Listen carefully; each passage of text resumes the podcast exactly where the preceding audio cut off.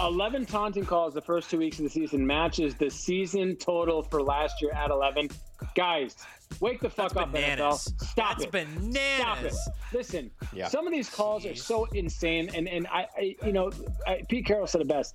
These guys are working their ass off, especially the defenders. They they get like 10 chances to celebrate for how many reps they get per season.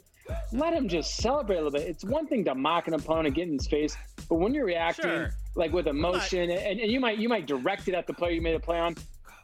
Keep the flags in the pocket, refs. Stop it. Stop We're not Yeah, talking I- about spiking footballs off of guys' helmets here. We're talking about just a little somebody. jaw, a little jawing back and forth after a big gain or something like that. That's been going on for like, what are we doing here? Like, what are we Yes, doing? uh, someone got it for spinning the ball on the ground. It wasn't even What are we directed towards anybody. I mean, that's just a natural celebratory reaction. Even Bill Belichick, when he had that documentary crew follow him around when they're in the team meeting, he's yell- yelling at his players on defense, like, hey, so and so just made a tackle. I want all of you going to him and, and congratulating him. You should celebrate when you do good things on the football field because you're trying so hard to get there. If Belichick's for it, then I think the NFL should be for it, but that's just me. Who you betting on? Always on black, fat stats in the pocket, whole squad, fast cash. Send the bookie, tell him bring it from the bag. Know we coming for the bag. Gov C to the G, West Coast gang. Ladies and gentlemen, boys and girls, to the few in attendance and the thousands listening around the world, let's get ready to gamble. My name is Tony Cavallo. As always, I'm joined by Matthew Dangles, D'Angelo Antonio, Schaefer the Sharp, Drew Schaefer Crookston, and we are the West Coast Gamblers, the only gambling show that makes you money, a proud member of the Evergreen Podcast Network. And when I say in the intro that we're the only gambling show that makes you money, I mean it, because this show went 15 and 6 in week two of the NFL season. 15 Yeah, and 6. Each one of these gamblers you could have tied a bow to and won money with them. We were three, uh, 2 and 1 on Thursday night football. We were 3 and 0 on Sunday night football. Al Michaels is calling us for the leans. 15 and 6 in week two. We are a profitable show, the only gambling show that makes you money. And while we might not be making these gambles today, today's more of a recap, today's more of an entertainment show. You better be coming back to listen on Thursday because we are going back to the well. Each of these hosts are going to be breaking down Wednesday, uh, uh, week three of the NFL slate and giving you bets that are going to be winners. Am I right, boys, or am I right? guys, awesome job. Hey, collectively, little. Hey, a little golf clap for the team. A little golf clap for the team. Good job, boys. Well, well done. 15 and 6. Well Hard done. to argue with the numbers, fellas. Hard to argue with the numbers and and the success. We did an excellent job this week. Lots of green on my show notes as I'm highly going down my bet slip, highlighting everything we hit. Makes us uh, makes us look good, and our listeners get to eat too. Right? So everybody wins. I made so much money I could finally get a haircut, Dangle. yeah, and Tony, I'm and, here to tell you, it- it looks great. It really does. Looks great. I was Thanks, disappointed to see that uh, Aaron didn't also get a haircut with you uh, uh, when we saw him on on uh, Monday Night Football this past week. He still seems to be rocking the uh, the Hawaii Shailene Woodley and Miles Teller hair. Uh, Summer Aaron don't care, and apparently the Packers don't care what I think either. But uh, uh, you guys didn't coordinate your haircuts. You didn't link up and and decide to get to get you know your fades at the same place at the same time. let, let me tell you, we're both feeling pretty good Tuesday morning. yeah, but Dangs, hey, like, I think the hair. Let, let's give Rodgers a little shout out with that cover. My son Colt, who's less than three months old, is now seven and three in the Circa contest. Atta it's his boy. picks. It's his picks. You know, people think I'm behind it. You know, I might give him some advice, but I'm the dad that I'm gonna let my son do what he does. So he's less than three months old. He's seven and three, hitting 70% in circa. Colt, man, he's killing it. Not without a little bit of a sweat though there from the Detroit Absolutely. Lions at the very end, pushing Oh, it. I, I was enjoying watching Pat McAfee sweating his own spread on the Oh. Manning cast. He clearly took uh, took the Lions at 11 and a half, and they, they were threatening that with that, that potential Yeah. last touchdown there. But the Lions did exactly what you'd expect them to do, and fortunately for betters, the spread hit. Now, uh, as you can see, Drew is not in his normal recording location. He is actually in the heart of all sports gambling, Las Vegas. And Drew, you gave us a little bit of insight on this, but I want you to open up the world to the gamblers out there everywhere. Some of those states that have legalized gambling, and still the dream is to go to Vegas to play some bets in the sports gambling world. Drew, tell us why you think uh, it's not as all golden as it used to be out there. Guys, I hate to say it, but I believe drumroll please, the dream is dead. It's so Wow. bizarre. No, I mean, say listen, it ain't I- so. I, I, I, I'm in an undisclosed location, uh, and, it, and it rhymes with uh, Match Regis, okay? Uh, and I am in the desert. I have mountains behind me. Um, you know, got a call and said, "Hey, I'll be there." But it's so weird, boys. Like, go down the sports book, and I, like I said in our text thread, there's nothing like just throwing cold hard cash to that ticket counter and, and getting that ticket. Yeah. Ticket cost, you know, blank to win blank. I love that feeling, but I, I, I'll admit, I mean, the variety here is scarce, and these numbers they aren't good. I mean, you can get better numbers. Shop online. Um, I will say I was lucky enough to be profitable tonight uh, by taking uh, Mr. Uh, the over as as the king of the coast. Uh, my my best total and a TJ Hockenson prop. I did I did ride Aaron Rodgers over, which did miss. But um, it's just it's just a different feel, guys. I mean, I'm I'm telling you what, being in Michigan, having the online betting completely legalized, and it's just it's just incredible. I mean, I mean, again, the excitement's still there, but the actual, I guess, When you when you can do it from your couch, it, it's Yes, a, yes, the glamour is a little It- bit gone. th- th- exactly. do you think maybe the fact that you're not finding as good numbers in Vegas as you used to, and obviously there's no point of comparison from earlier, but I wonder if it has something to do with like it's a tax on the experience. Uh, They're probably trying to make money off of people who don't know any better, A, because they're in Vegas, and why the hell not? I'm just going to throw some money down at the sports book. But I also wonder if, if they, you know, Vegas knows about, I mean, and a lot of these sports books, I guess, have online ventures too, but I wonder if they're th- sort of thinking we're going to put a tax on the actual experience of betting in person at the sports book in Vegas. I don't know. I don't know if that's the feeling and- you get. Me and Dangles are just jealous because we're out here just waiting, waiting with bated breath. Because again, this show went 15 and 6 in week two on Sunday. 15 and 6. And Dangles and I, well, we made money, but legally we aren't allowed to do that in the state that we live in. And it's eh, just a little bit annoying. Just a tiny, teensy, tiny, teeny, tiny little bit annoying. Again, our Thursday show is going to be where we'll be making all of our picks. The Thursday night lean, the Sunday night lock, the King of the Coast, which, by the way, Drew, congratulations. You are this week's winner in King of the Coast. You went 4 and 1 in your King of the Coast picks, accumulated seven points. Dangles, you were second place. You got six points. Back up that Brinks truck. You hit Yeah, that baby. bet. And you were the only one out of this crew to hit the Yeah. Brinks truck bet this week. You also started one and four and built your way back up, my man. Hell of a ride. We've You're been on down the winning before. track. We got to get back up. You got to get back up when you fall down. You got to get back I had up. a winning record as well. Only accumulated five points to the game that we're playing, but we killed it in Thursday night. Me and Dangle still undefeated on Thursday night. All of Yeah. us killed the Sunday night bets. We're having fun here, boys. I'm And- very excited. Very excited. Quietly, guys, I think you guys might be our, our resident prop specialists. You guys are are, are finding props on the on the primetime games and exposing them. So I'm happy to see that. And while I was uh, trying to find the word convenience, Tony, while my microphone came unplugged as we are in a live show at an undisclosed location, I was going to say this. Yes, variety dangles and convenience. When you have an online shop and you have multiple books, it's just different. But I will say, cash in those tickets tonight. There's nothing like getting that cash back, baby. It's the best. So today's show, we are going to have the Dr. Dangles segment coming up, where me and Drew, uh, we have some ailments that only Dr. Dangles can heal. We do have a lovely guest coming on the show, back, back from our MFK divisional previews. Mr. Fernando Ramirez is going to be here to talk about that Chargers Cowboys game. That was just. From the second quarter on, absolute chaos when it came to the referees and Oh. interesting calls. Mike McCarthy, Well, I mean, I'm just so happy he's not in Green Bay anymore. shit! What is he And doing? then we're going to end the show with everybody's favorite segment. That is the Gravestones game, where each of us kill a team saying they won't make the playoffs this season. But yeah, I, we, we, we already talked to Fernando. Uh, we're doing the show a little bit out of order today. So I do want to say we didn't get to talk about McCarthy's just idiotic play calls near the end there. Drew, you weren't with us when we interviewed Fernando, but what's your take on how McCarthy almost really threw that game away, making his kicker take a 56 yarder when he had plenty of time to advance the ball more? truly unbelievable, Tony. I mean, like it, it wasn't even like the results; is the fact that he had some kind of like excuse, like the play clock went out and Kellen Moore was blocked by a camera guy. Like, what in God's name? And I forget who said it, maybe Ryan Clark on ESPN.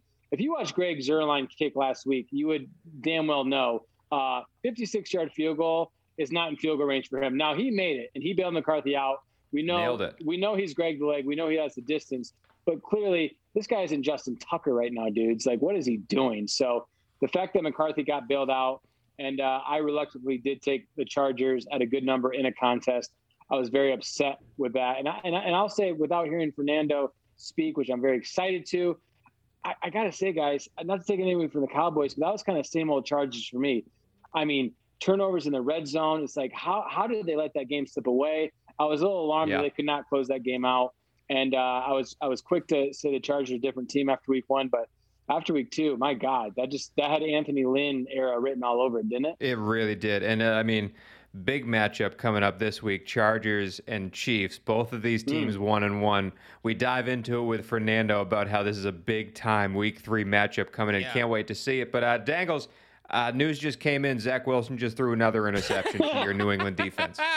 they got him a lot this past week, making my uh, season long over for J.C. Jackson on interceptions looking very good. He got halfway nice job, there in that in that game on on Sunday, twenty five to six was was that final. And look again, you know, I liked the uh, they brought a lot of pressure against him. The Dolphins brought a lot of pressure against Mac, and the Jets brought a lot of pressure against him as well. And he's he's showed poise. But I'm guys, I'm a little bit. It's not panic meter time yet. But I'm a little concerned about how reluctant, tentative they seem to move the ball down the field. Mac not taking a lot of shots down the field. Maybe it's because he doesn't feel like he has the guys, but but I don't know here. One thing I did love, and I will say that that made my heart so happy, was on that touchdown run by Damien Harris, where Mac comes flying in from 20 yards yeah. down the field to push the pile over the end zone. That was exactly what you want to see out of your rookie quarterback. Belichick loves that kind of hustle. Um, but yeah, no, uh, tough tough game for Zach Wilson, and it doesn't get any easier next week when they fly west to go to Denver and take on a very formidable uh, uh, Denver Broncos defense. And Tony, you mentioned the refereeing, the play calls, and I know that I've been noticing on on, on Twitter over the last couple of days and in other social media circles a lot of uh, a lot of vitriol going towards the NFL for the way that referees are calling taunting this year, and they're a yeah. lot more they're a lot more picky about it. Uh, Keenan Allen got called for it in that in that Charger game on an early drive. There were a number of calls this weekend where I feel like I found myself going really like I have a take on I mean, it. it's already been the no fun league. I'm sure you do. It's already we know this is the no fun league to begin with, but like I don't know. it seems like we're getting a little bit excessive here. In case you wonder, Drew has something to say on it. yeah. uh, Eleven taunting calls the first two weeks of the season matches the season total for last year at eleven. Guys, wake the fuck That's up, bananas. NFL. Stop it. That's it. bananas. Stop it. Listen, yeah. some of these calls Jeez. are so insane, and and I, I you know, I, Pete Carroll said it best these guys are working their ass off, especially the defenders. They they get like 10 chances to celebrate for how many reps they get per season. Mm-hmm. Let them just celebrate a little bit. It's one thing to mock an opponent, get in his face, but when you're reacting sure. like with emotion, and, and you might you might direct it at the player you made a play on, keep the flags in the pocket, refs. Stop it.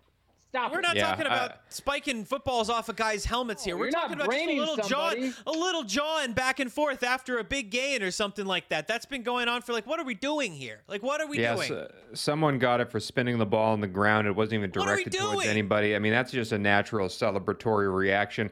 Even Bill Belichick, when he had that documentary crew follow him around when they're in the team meeting, he's yell- yelling at his players on defense, like, "Hey, so and so just made a tackle. I want all of you going to him and, and congratulating him." You should celebrate when you do good things on the football field because you're trying so hard to get there. If Belichick's for it, then I think the NFL should be Absolutely. for it, but that's just me.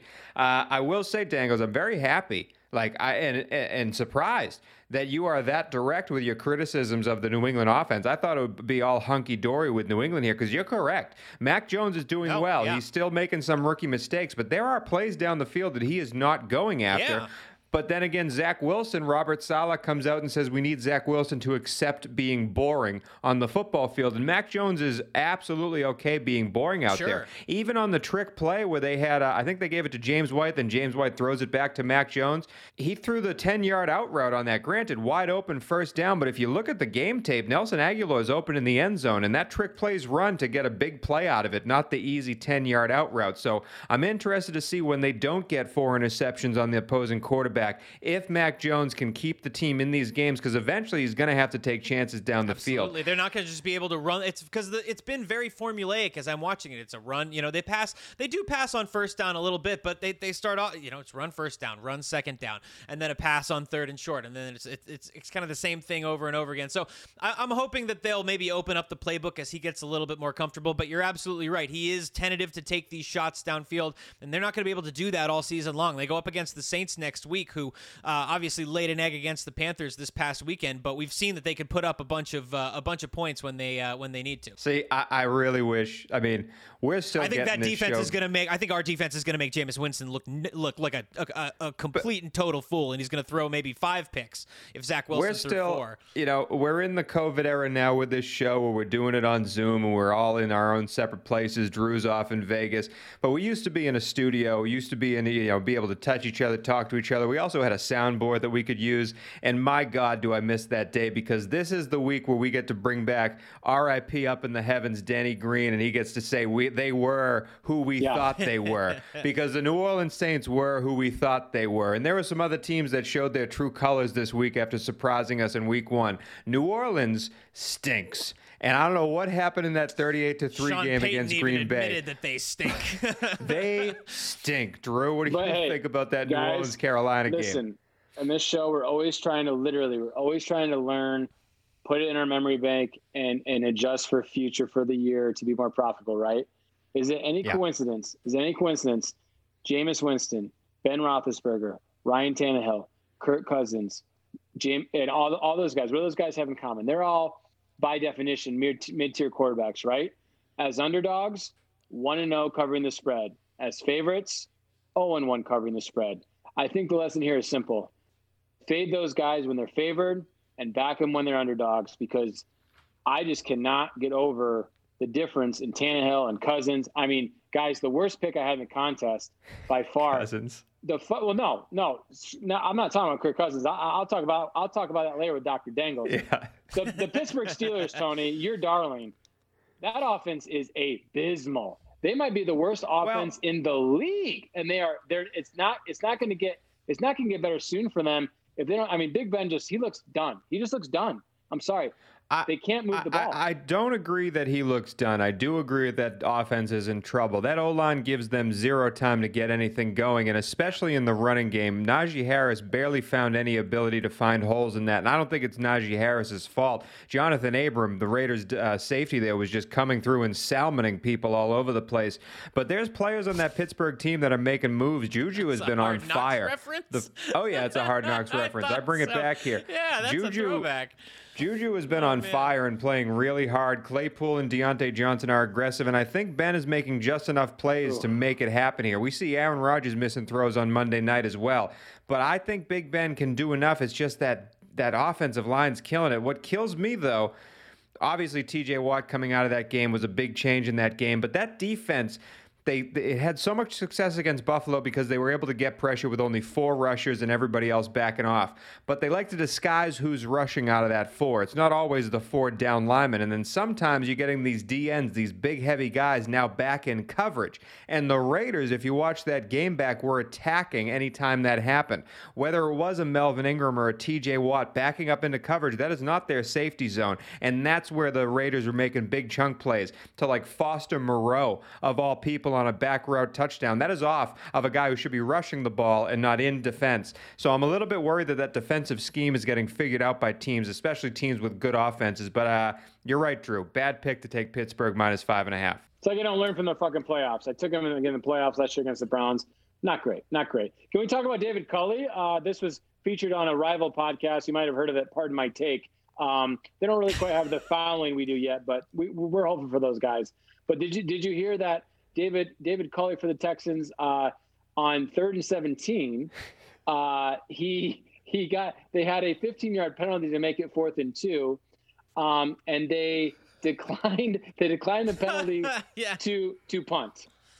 Uh, oh, sorry, sorry. They accepted the penalty to punt. 2 and 0 against the spread. 0. Absolutely, Your absolutely, Houston Texans absolutely. making Now me led money. by job, now Tony. led by David. Talk- Davis now Mills. led by Davis Mills. I will not be betting on. Do not be betting on Davis No Mills anymore. Meanwhile, Uh, Mean- for Tyrod Taylor. But hold on, Ty I Ty want to get to the Taylor. thing we had this segment about. Okay, Okay, we were talking about teams that we are who we thought they were. I want to do an MFK of teams that still are surprising to me because there's a handful of two and zero teams. Teams like the Rams, those teams we expected to be two and zero, but there are four teams that are surprises here with an undefeated record record two weeks into the season. So very quickly, I want to see who you guys think are for real these four teams. I want to marry, fuck, kill these four surprise 2 0 teams. Two of them are in the AFC West the Denver Broncos and those Las Vegas Raiders. The other one is those Carolina Panthers, led by a very scary defense and Sam Darnold. Sam Darnold.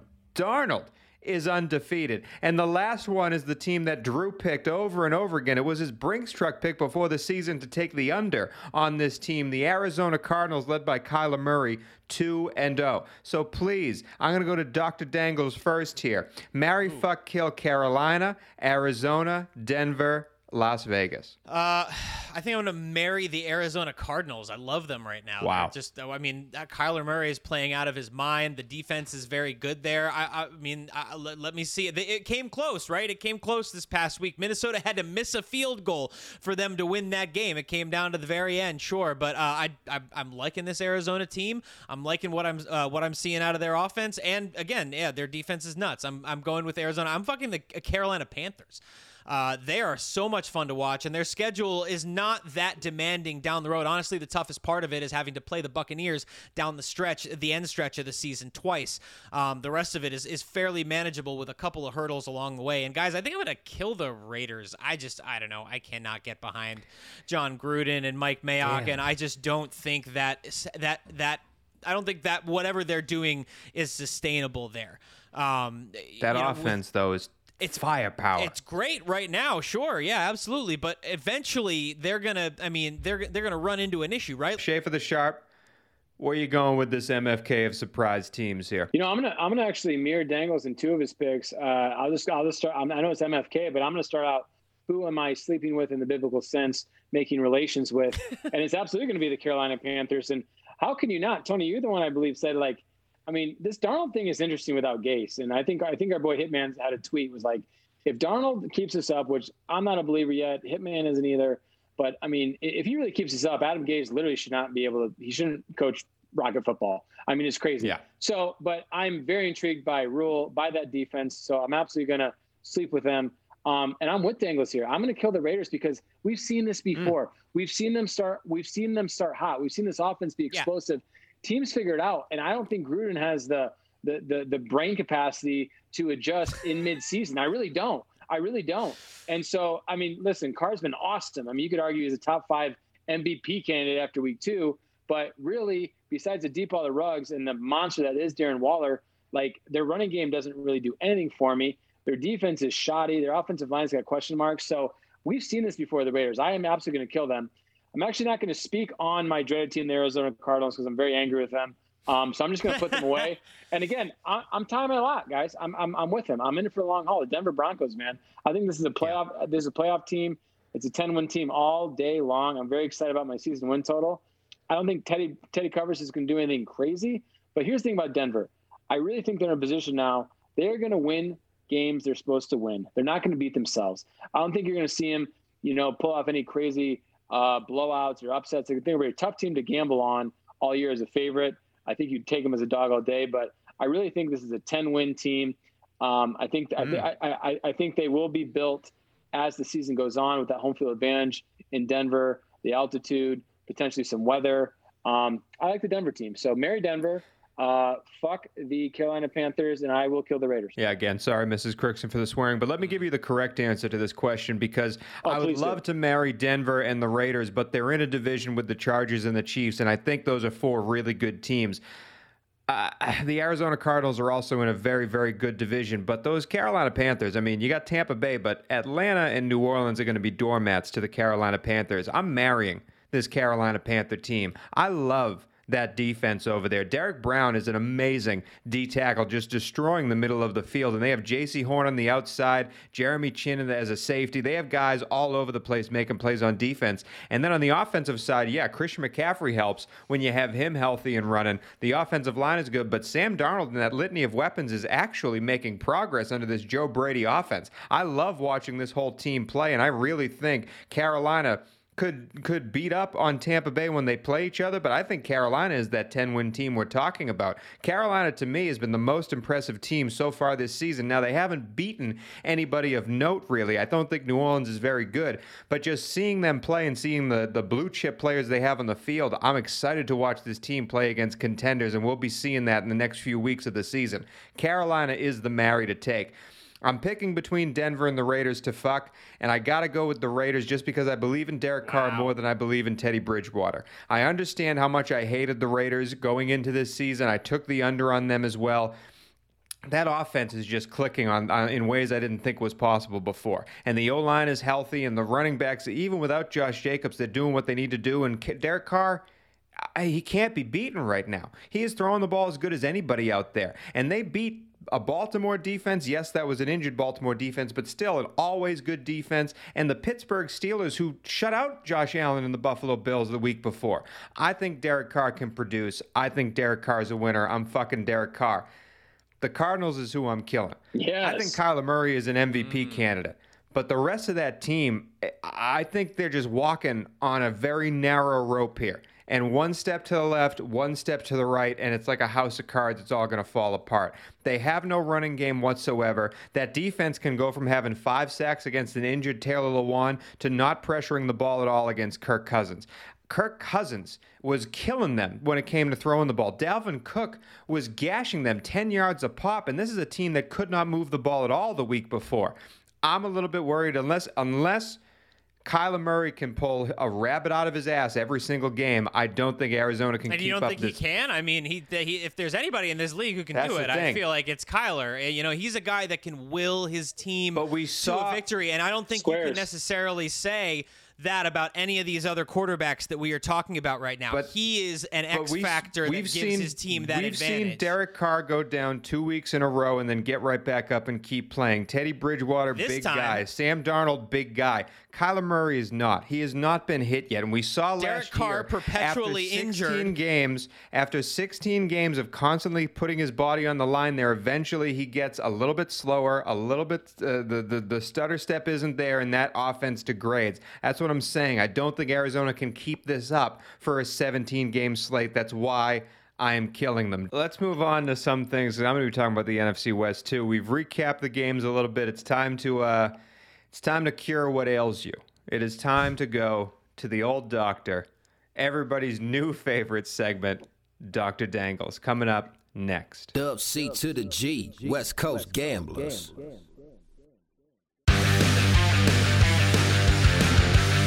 Pit Pass Moto, sponsored by Moto America, is the show that keeps you up to speed on the latest in motorcycling and brings the biggest names in motorcycle racing right to you. From candid interviews with the top names in racing to providing insights into the trends and trendsetters driving the motorcycle industry, we have you covered. New episodes are available every Thursday at pitpassmoto.com and on your favorite podcast app. Ride on!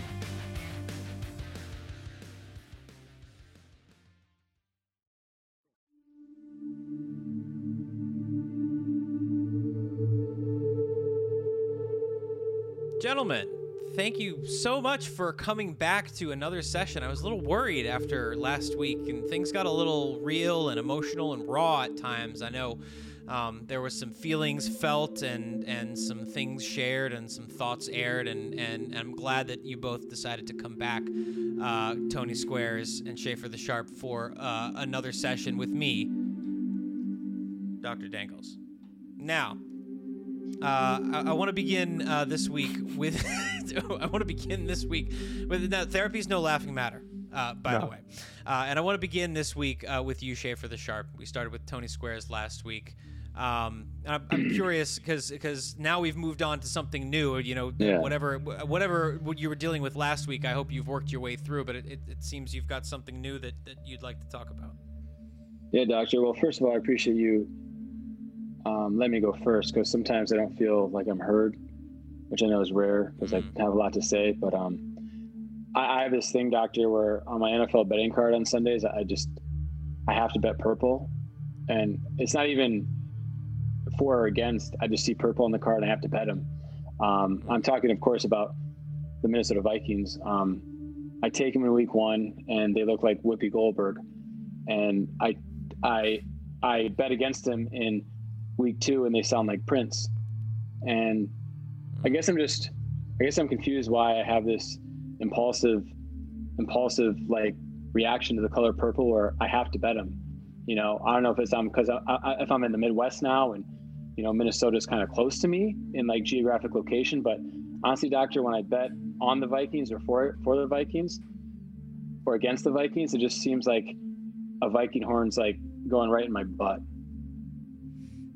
Now, now, Drew, what what would you say to that bet if you made it this week and it, it were sitting here with us in in this room right now? What would you what would you tell that bet? I would say it's one thing to cover bet uh, minus three and a half, but it's another thing to lose.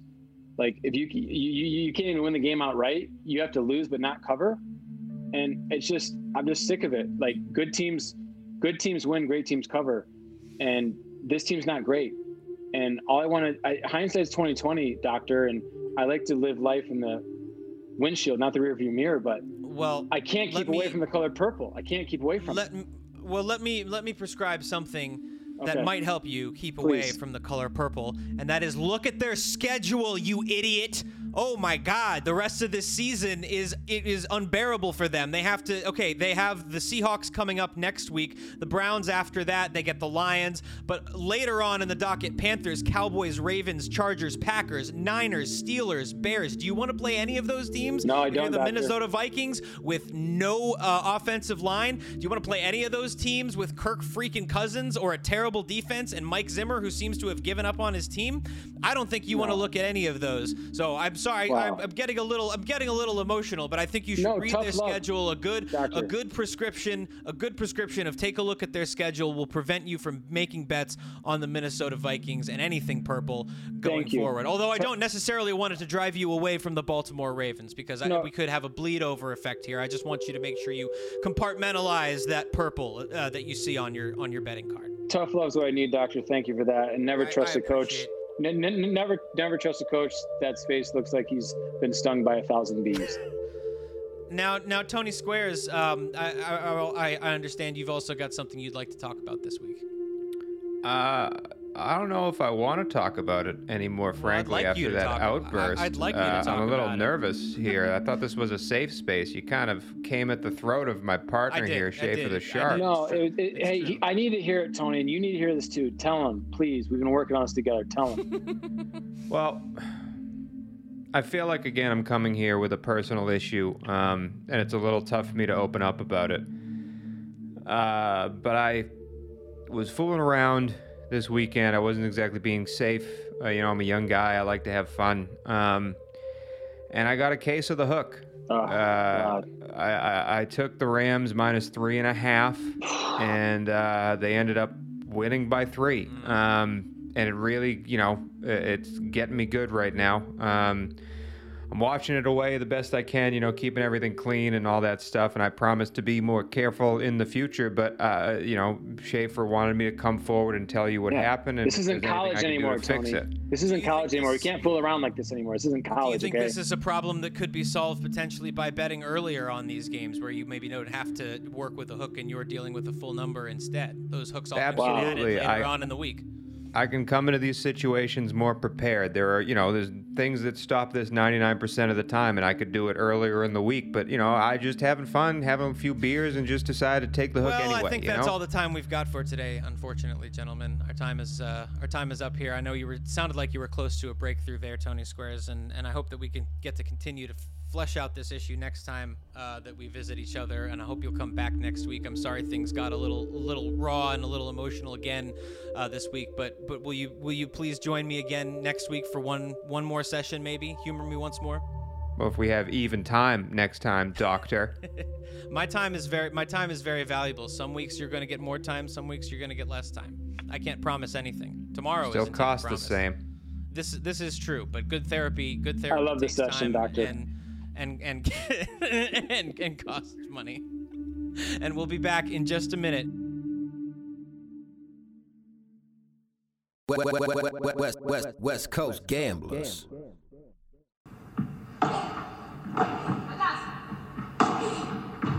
Hey there, and welcome to the Joy of Paddle podcast, hosted by me, Minter Dial, a veteran of the paddle tennis world, and sponsored by Paddle 1969. Whether you're a paddle tennis aficionado, just beginning, or have never even heard of paddle, or padel as it's called in North America, this is an exhilarating new show that delves into the captivating stories of notable paddle personalities worldwide. In its inaugural season, you'll be treated to exclusive anecdotes, valuable tips, life lessons, and humorous moments shared by esteemed professional paddle players, industry insiders, and passionate paddle enthusiasts. With each season aligning with the Pro Tour, you can anticipate two engaging episodes per month. The Joy of Paddle podcast is part of the Evergreen Podcast Network, where you can find other great shows in a number of categories, such as sports, health and wellness, true crime, and fiction. To find out more about Evergreen Podcasts, go to www.evergreenpodcast.com. Vamos!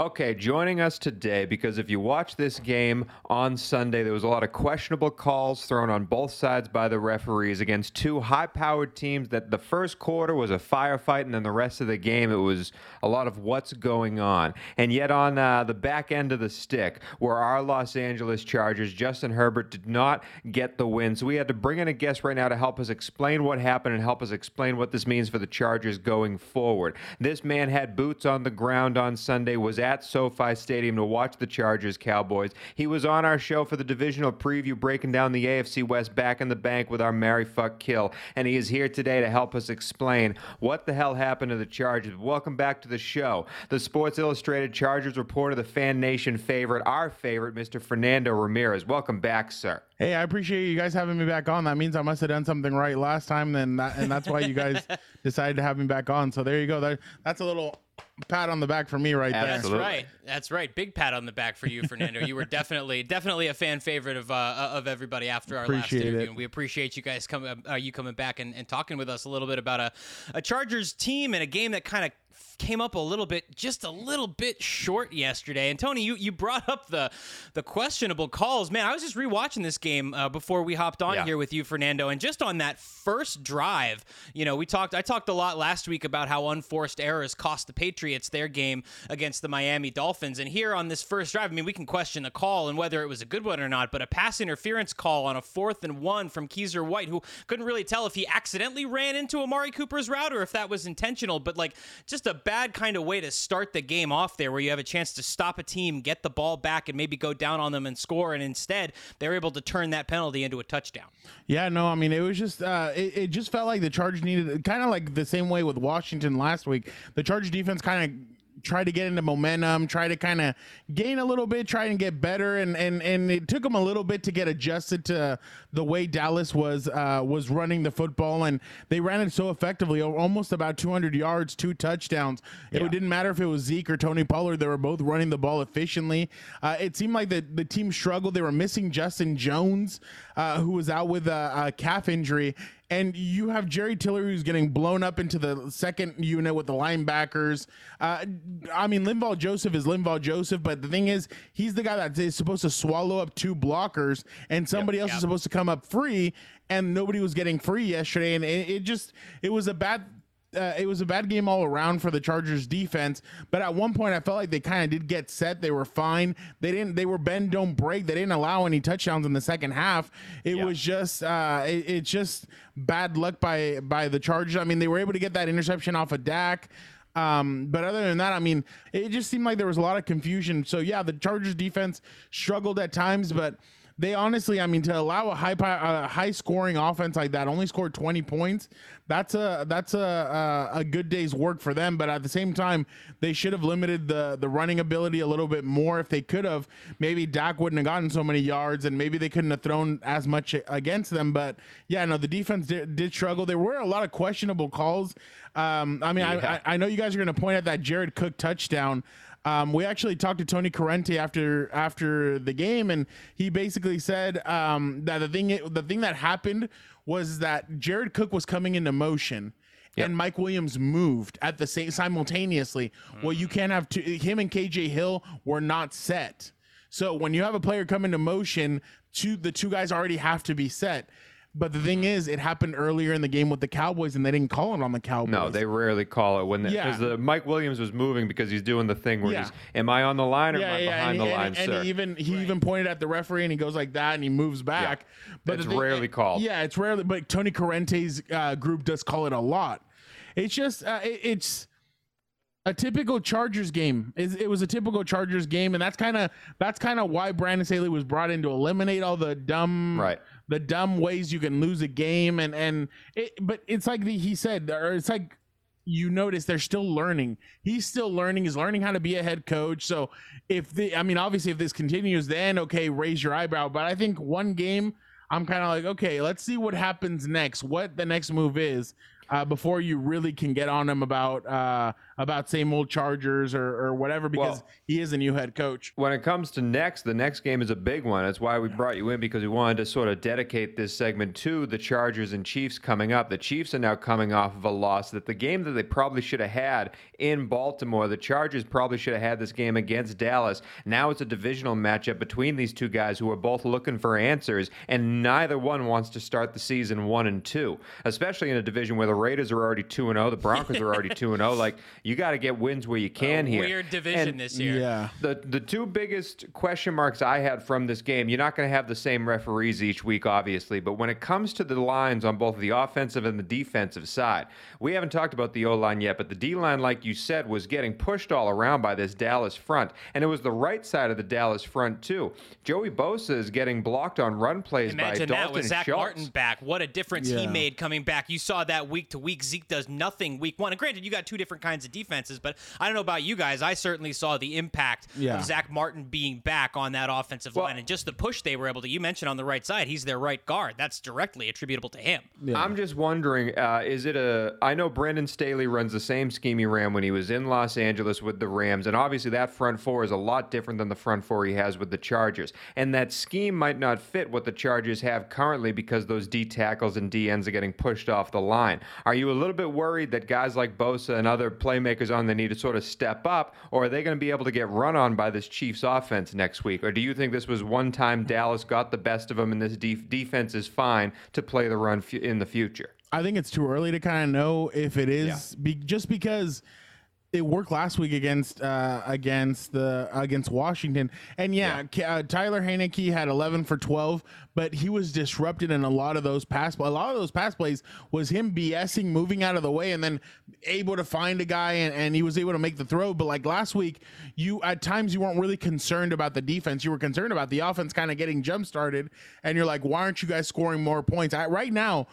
I'm a little bit. If if I was Brandon Staley, I'd be a little bit more nervous about why is my team only scored 37 points in two games? What is going on? Like, why are we not scoring the football? If I was Brandon Staley, that's what would have me a little bit nervous, just because you're looking around, you're like, okay, dude, like against Kansas City this weekend, you're not gonna win 27 or 20 to 17 you're gonna have to go up there and score points and i mean i know everybody says oh kansas city's defense is worse but man honey badger had two picks yesterday the defense is still uh, i mean I, they're not what they used to be but they're still gonna be good um, the Chargers really are going to need to be disciplined, very disciplined this weekend, uh, especially because you can't turn the ball over against Kansas City. Uh, it's funny. I think the Chargers have only punted twice in two games, yet all you're getting out of this is 37 points. So it's like you're settling for field goals, which I mean, I guess Tristan Vizcaino needs the needs the reps and everything, but man, that you you need to put up points. Justin Herbert right now, I think he's thrown for over 700 yards, but he's thrown two touchdowns and three interceptions. Yeah, and it's kind of like, uh, what what what's going on? And the thing is, I mean, the, the Charger moving the ball up and down the field, they really are. It's just once again in the red zone, it's like their playbook just completely cuts in half, and you're kind of like, okay, dude, like why aren't you guys scoring the football? And so. I mean, Brandon tried to put it as easy as, oh, it's just about running, maybe running the football a little bit more in the red zone.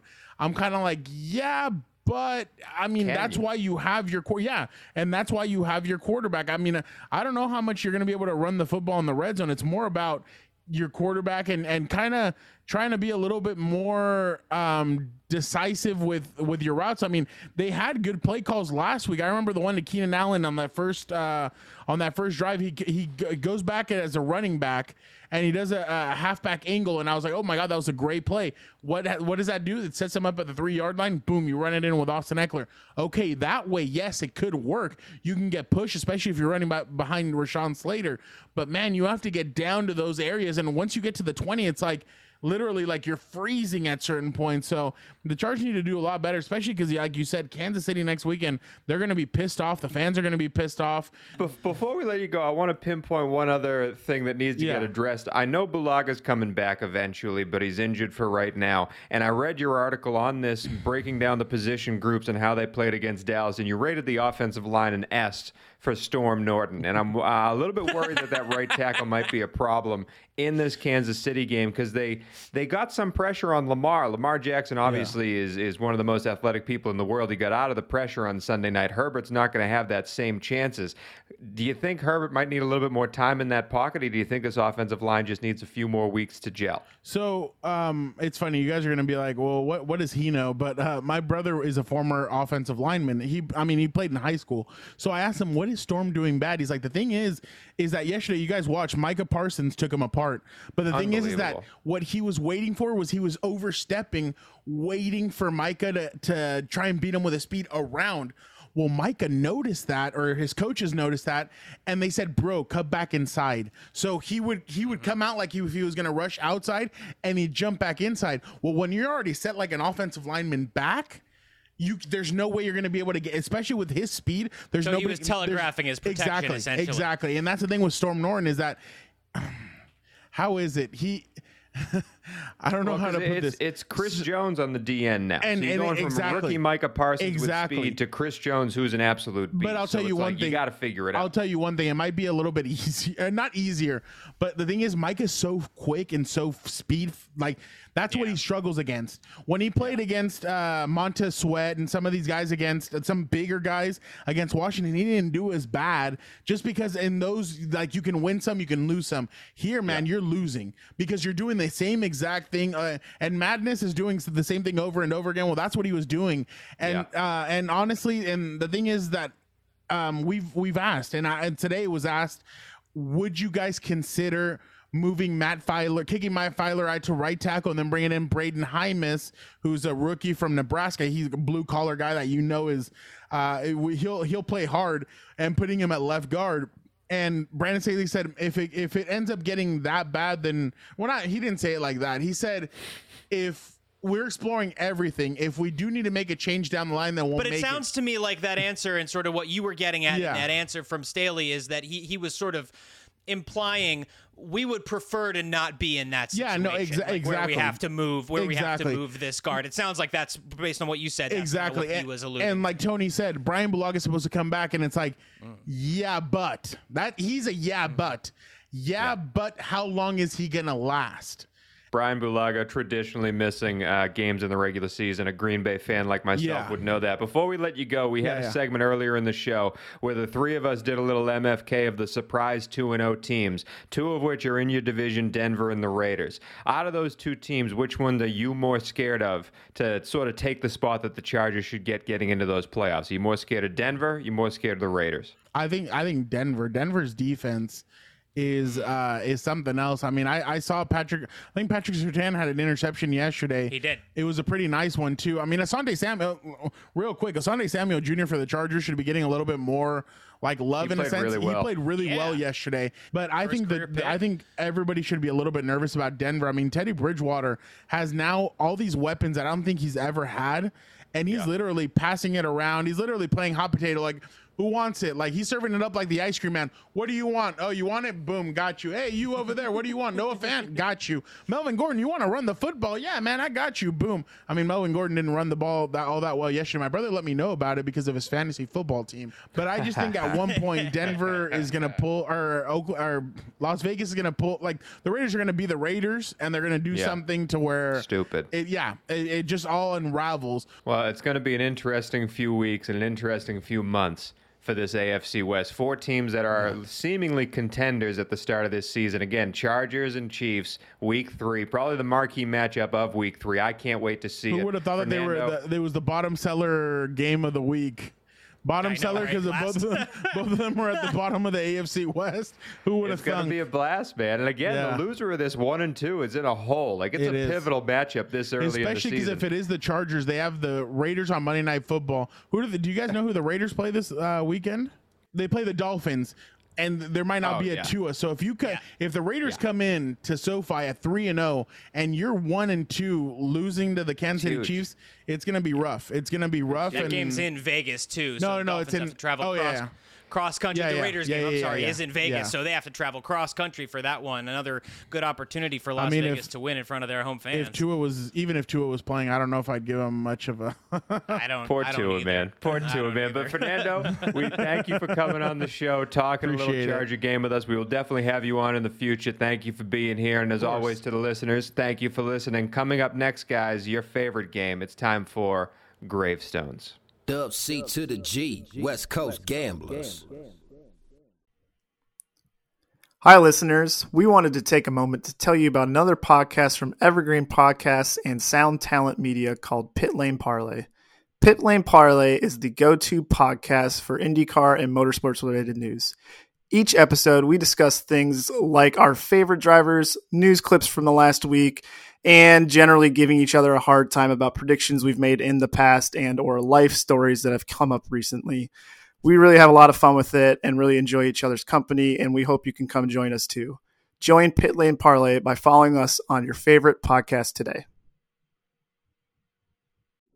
Well, thank you again, Fernando, for coming on the show. I really enjoyed talking to you. But we're about to talk about some teams that aren't the Chiefs, that aren't the Chargers, but instead are some of the teams that just aren't going to make it this year into the NFL playoffs in the year of 2021. Yes, that's right. It's time for everybody's favorite game, the game of gravestones. If you've been listening to the show for a while, you know that gravestones is the part of the show where each of the hosts select one team to say are they are not going to make the 2021 playoffs and they're going into the ground. It is time to read a eulogy off for three teams in the NFL. Last week we did this already, so each of us have killed a team. I killed the Giants. Schaefer the Sharp turned into a beat poet to kill the Jaguars. And Dangles, who did you kill last week? It was the Lions. Ah, yes, the Detroit Lions. So this week, uh, we go in the same order as the winner of King of the Coast. Drew's going to be leading. I'm going to be going last. And that matters because if a team is killed by a host that goes before you, you cannot kill that team that week. So I'm kind of in a pickle here if they start taking teams that I want to knock off. Good news is there's still plenty of crappy teams out there. But without any further ado, it is time to open up the doors to the chapel, step into the holy place, and it is time for gravestones.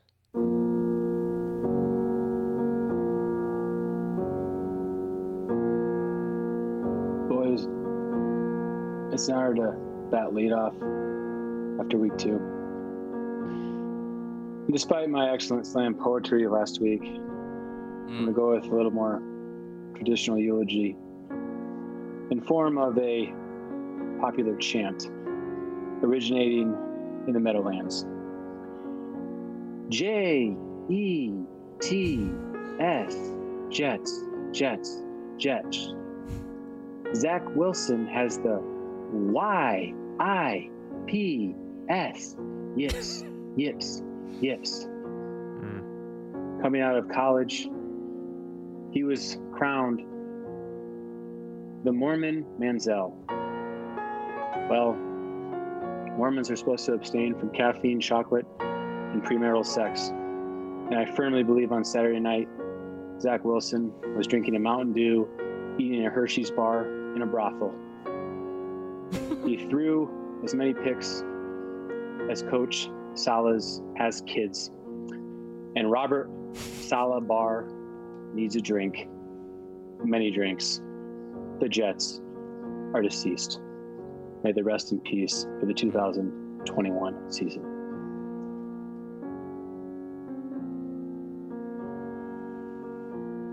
Well, this week on gravestones, I need not to write a eulogy. I need not a chant.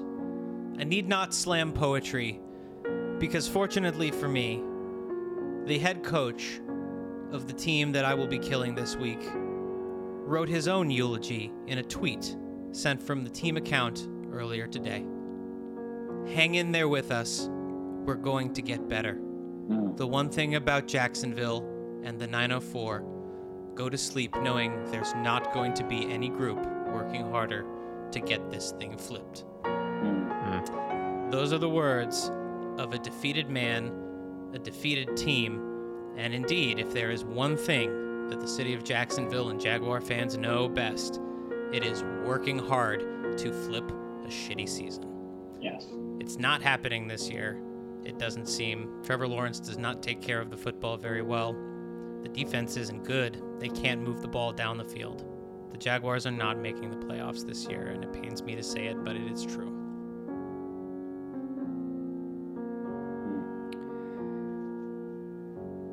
Oh, today is a sad day. Hmm. For it is a day that we say goodbye to a man that is beloved by the community, adored by the fans, and really a favorite of the three hosts of this podcast. So if you would join me now in taking your grande black coffee with two shots of espresso in it and pouring a little bit out into the ground for the rest of us. It is time to say time to say goodbye to the man Drew calls Campbell and the man we know as Campbell. For the Detroit Lions, Jared Goff, Jamaal Williams, my boy, on your rebound. DJ Swift and that defense of just nobodies. You're not making the playoffs this year. You gave it a hell of a first half on Monday night in week two. But by week three, that steam's gonna run a little bit out, a little bit low, and those pump up speeches aren't gonna hit home like they used to. Sorry, Detroit. It is on to another rebuilding year, and it is time to go to sleep. R.I.P. Hmm. And that is the end of Gravestones.